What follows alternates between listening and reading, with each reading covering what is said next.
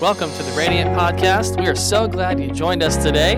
This podcast features messages, interviews, and discussions from Radiant Church located in Seneca, South Carolina. For more information about Radiant, visit radiantchurchsc.com. Here's today's episode. Welcome to Radiant Church. My name is Andrew. I'm the lead pastor, and we are so glad you could join us today from wherever you're watching or listening.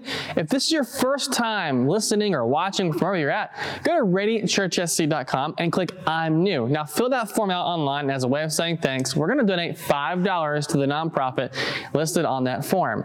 Now, if you join us for the first time today, we're actually right in the middle of a series of talks on how to stay positive in a negative world. I mean, it's just not easy staying positive in our world, right? Especially in a year like the one we're in right now. And it honestly feels like everyone's caught up in some type of, you know, battle or struggle in their lives right now. Like I can't open my social media news feed without finding something really discouraging. Um, I can't scroll through the news without feeling helpless. I can't talk to many people and hear their stories without feeling disheartened sometimes. And, and I have a difficult time understanding why so many people are so polarized and incredibly critical and even hateful in our world right now. It's just all over the place, right? And I don't think it's it's just me. Like, I think you feel the same way too. And the last thing we want to do, especially for Christ followers in a negative world, is add to the cynicism and negativity. Every opportunity we have to encourage and bring light, we got to take it. And that's especially true when we encounter people who are in the trenches, who are in some battles. Like, they don't need us to come along and contribute to what they're fighting. They need us to come along and really lift them up, right?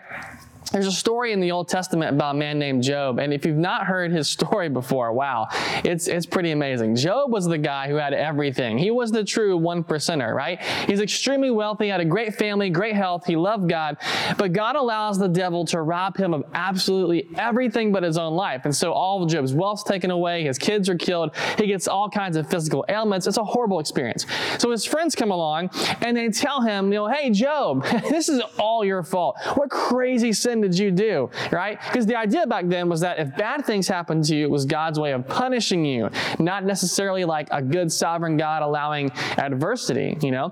So they would say, What sin did you commit, Job? Like you deserved all of this. You must have done something really terrible and horrible, and God is fixing it and making it right. Just talk about like negative, negative, negative, kicking somebody when they're down, you know? And I love what Job says in, in Job chapter 16, verse 2. He says this, because I've heard all this before. What miserable comfort as you guys are. And he gets a little honest. Now, I, I'm not the best counselor. Like, I'll listen to you, but counseling's not my thing. My wife is a much better pastoral counselor than I am. I fight the temptation to basically tell you that, you know, things are the way they are and just, just move on. but Job, Job does the kind of same thing right here. He goes, won't you ever stop blowing hot air? You know, what, what makes you keep on talking? I could say the same things if I were in your place. I could spout off criticism and shake my head. But if it were me, nudge your neighbor and just say, if it were me, right? If it were me, I would encourage you. So Job is telling his friends, if I were in your place, man, I would try to take away your grief. I'd try to speak life to you. I'd try to lift you up. And, and today, I hope I'm able to bring a great word of encouragement to you, especially you guys who are battling some stuff, who are in the trenches, who might need a hundred reasons to be encouraged here today. See, the, the, the words we speak, they're very powerful. They can build people up or they can tear them down.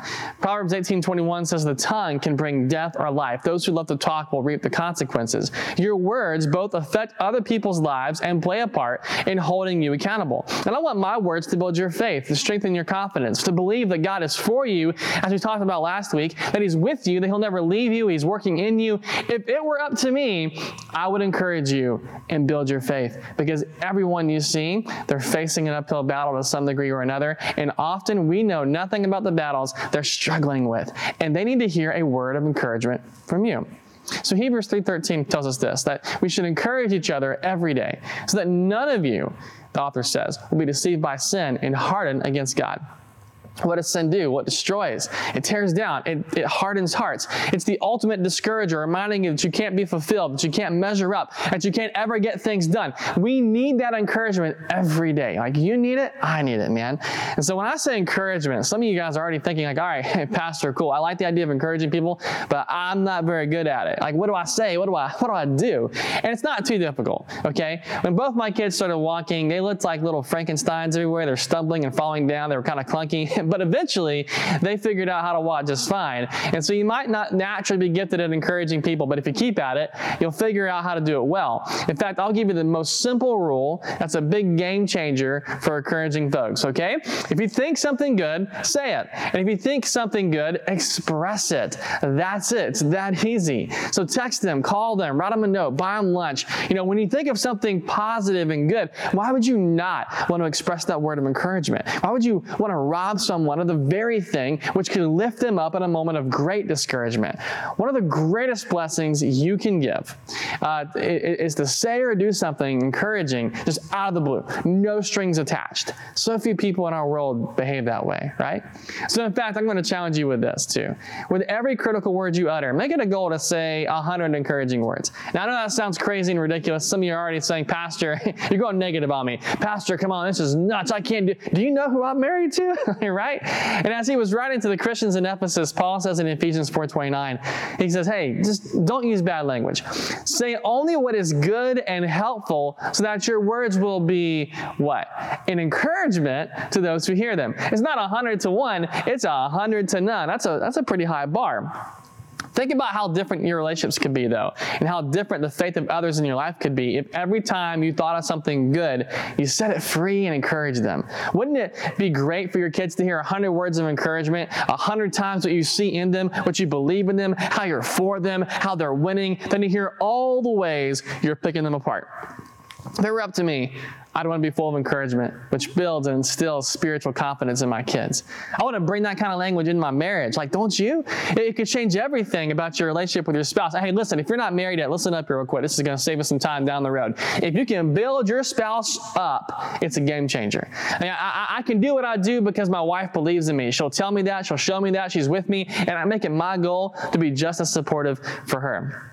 I had, I had, a lady come up to me one time, and uh, she was a pretty strong Christian, growing Christian. She said, I just want my husband to be the spiritual leader of our home. I get ladies saying this kind of thing all the time. And while publicly she may have, you know, built him up, she was not doing that privately. You know, other women will come up and, and, and publicly with their husband next to them say, you know, I just want to be the spiritual leader. And I'm like, well, that's game over. You know, your man ain't going to step up. You're publicly calling him out in front of other people. He's going to pick up his ball and go home because he feels like I can't win.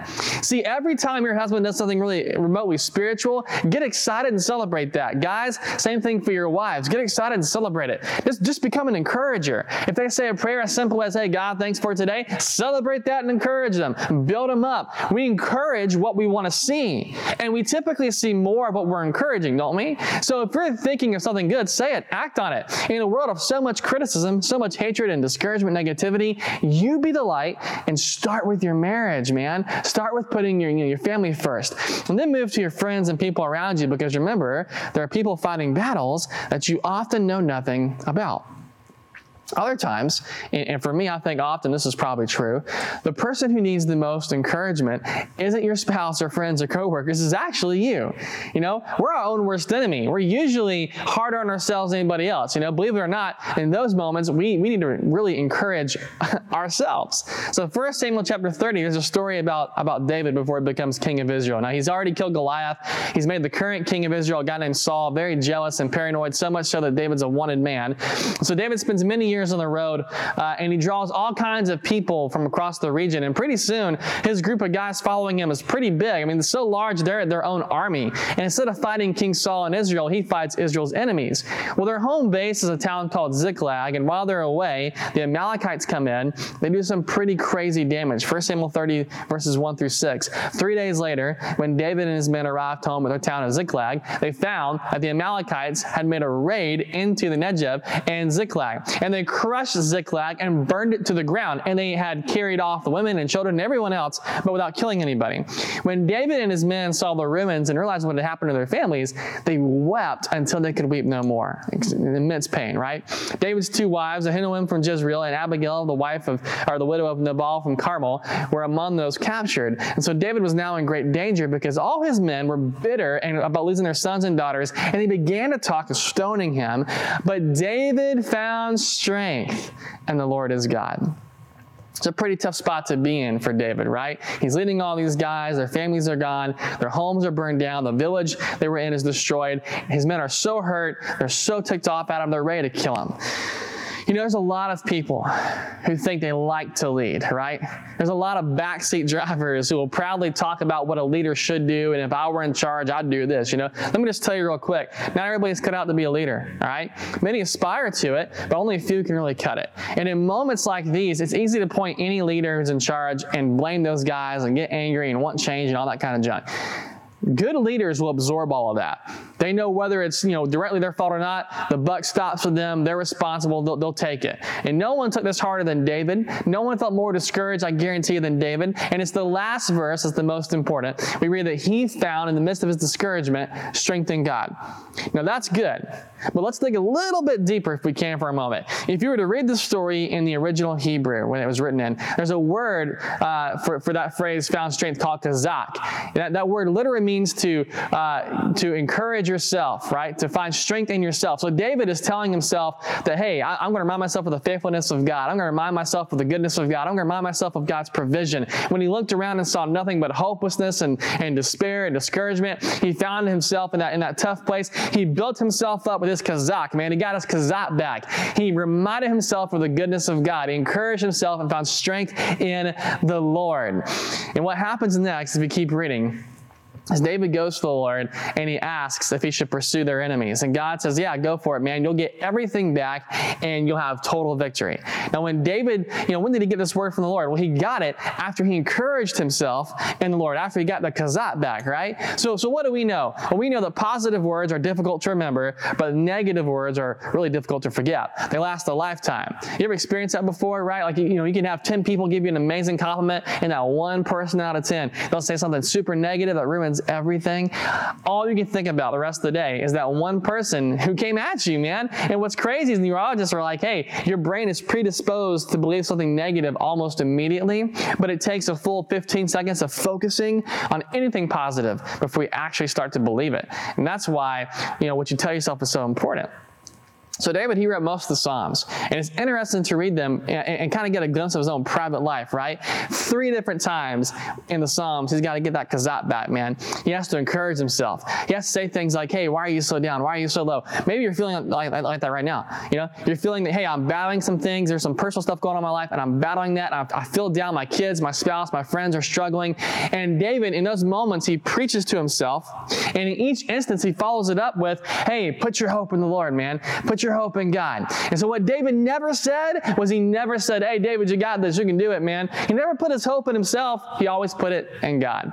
So whenever you're down, whenever you're struggling, whenever you're looking at everything happening in our world right now and think, man, this is all coming to an end. It's the worst thing ever. We're, you know, are we going to be all right? You know, get your kazak back, bro. Get it back. Encourage yourself, man. Get a little preach in you. Remind yourself, man, that God is your provider, that God is your protector, that God's always with you, that God's always good. You know, you don't have have this, but God's got it. Everything is working for your future good because you love God. Man, that's a promise straight from His Word.